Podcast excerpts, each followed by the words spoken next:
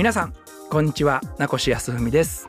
防具プレゼンツ名越康文のモヤモヤ解消アドバイスをお届けいたします。編集部の中堂の沙織です。このシリーズでは精神科医の名越康文さんをお迎えして読者からのお悩みにアドバイスをいただきます。名越さんどうぞよろしくお願いします。第6回目は31歳会社員の方からのお悩みです。はいありがとうございます別にトラウマや嫌悪感があるわけではないのですがこれまでセックスをしたいと思ったことがありません。どちらかといえばしなくてもいいと思っています、うん。でも彼氏にとっては重要でもっと私に積極的になってほしいそうです恋愛関係においてセックスを重視している彼がいつ別れを切り出すのでいあいつか別れを切り出すのではないかと不安にもなります。うん。どうしたら私はセックスを好きになれるでしょうか？というちょっと大人の 大人のお悩みでございます。深いいや大人って別にね えー10代の後半ぐらいでセックスする人なんかいっぱいいるでしうんでしょうし、あの人類の悩みっていう、うん。でもねあのすごい僕はね性が多様化してるなってちょっととんがった話ですけど、はい。僕らの専門分野の話やからちょっととんがりすぎてて、はい。でも「防具」ってわりかしとんがってる雑誌やから、うん、そうね。あのそうはい。いう読者はついてきてくれると思うんだけど、うん。まさにねそのセクシャリティが X っていうような言い方も一時期されましたけど、はい。例えば男でも女でもないんだけど性っていう感覚はあるみたいな、うん。あるいは男も女も好きになるとか、はい、でもねこれって日本の文化の中で実はあって、はい。それこそ BL ボーイズラブって、もちろんあの女性が読む人結構多くて僕のお弟子さんの中にもいっぱいファンの人がいるんだけどはい、でも僕ボーイズラブの小説とか漫画とか読むのも結構好きではい、あのドロドロのセックスを描いてるのもあれば、うん全くプラトニックな二2人を描いてるのもあって、もうボロボロ僕泣いたりして、でそれはねさまざまな性の形があるっていうことを BL っていう形で、やっぱりね、はい、その日本のポップカルチャーというか、うん。あるいはカルトカルチャーは僕たちに知らしめたのよね。ねだからそういう意味ではいろんなそれこそ本当にあの BL なんかを読んだり、はい。い、ろんなね性の形のあのアンダーグラウンドもそれからメジャーも含めていろんな漫画とか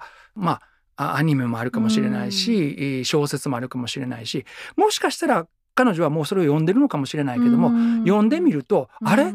私だけじゃないっていうことまずね一人じゃないってすごい大事なんですよ。なるほど。今自分をちょっとこう私はなんでっていうふうにこうちょっとこうじ追い詰めてなんか内に入っちゃってるもしかしたらね。感じが少し伝わってきますよね。7割方そういう世界も知っておられるかもしれないと思うけど、もしもその3割っていうかそのはい全然知らなくて一人で悩んでたらすごい損だと思う。今ね本当にね性はある意味でその精神的な部分では多様化していて。あのっていうのは何かって言ったらねもちろんセックスっていうこともあるんだけどセックスっていうのはやっぱ好きだっていうことがまあもちろん好きだっていうことじゃなくてもセックスはできますうん人間は。でも好きだっていうことと重なる場合も多いわけじゃないですか。ほんだらその好きだっていう対象が広がっていくっていうことは僕は必ずしもなんか変態とかそんな全然思わないんですよ。うん。だから今いろいろな趣味がはい。広がっていってたり、うん。あるいはあの対象と実際に恋愛としての対象ではないんだけどもずっといわゆる推しっていうやつですよ。うんあでも推しのパワーってね恋愛のパワーの3倍ぐらいあるぜ。ーあーすごい莫大な。そうだから恋愛セックスっていうものもともと言ったら性のエネルギーがはい。愛のエネルギーに転化するってうんフロイトなんかは多分考えて僕らの心理学の世界でも考える向きがあるんだけど、うん。この性の世界が愛の世界になってそうん。の愛っていうものあらゆるものを人間は想像力で愛せるわけ。はい。それから考えるとなんか正常なセックスだけがセックスだとか正常な愛情は男女の愛だっていうのはちょっとまあ人によってそのは枠の中で生きていくことが幸せっていう人は僕全然否定しません。それはそれでトラデトラディショナルっていうことも僕は全くいいことやと思うけどはい。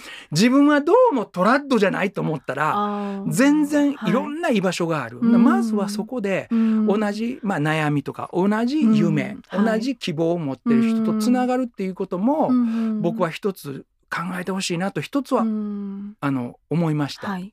でもう一つはあのこの人のこの文章からすると性に対して嫌悪感があるっていう感じでもないとは思うんですよ。うん。そうです。ね。なんか最初に書いてあるんですね。トラウマとか嫌悪感があるわけではないと。そうそうそう。そうん。ということはあの一応そのセセックスは成立すると、うん。ほんならねあのそのその種類のちゃんと誠実な本ってね、うん。えーっとね一時期はね日本が一番ちゃんと書かれたんですよ。あそうなんですか、ねやっぱりその頃から、はい。あのとその頃っていうのは要するに70年代とか80年代、もうだいぶ前ですよ、あなたが生まれる前。その頃日本ってもう企業戦士で、はい、もう仕事仕事仕事って猛烈そうそう。だから、はい。セックスもそんなもう30分もかけてられへんみたいなもうそんな世界があってほんならその時にいやそうじゃないとセックスっていうのはコミュニケーションなんやはい。生徒はコミュニケーションやっていうことでうん。いろんな偉い先生がすごくいて、うん。まあ一番有名な先生で奈良林先生って言ってたんですけどもう性のパイオニアですよ。でその先生なんかが本を書いてもう何百万人という男女が救われたと僕は思うんですけど今でもすもっともっと進んだ、うん。例えばどうすればあのセックスというものがお互いに本当にうまくコミュニケーション取れるのかとか、あるいははあのある種いい意味で興奮ができるのかとか、そういうことはねあのちゃんと本があります。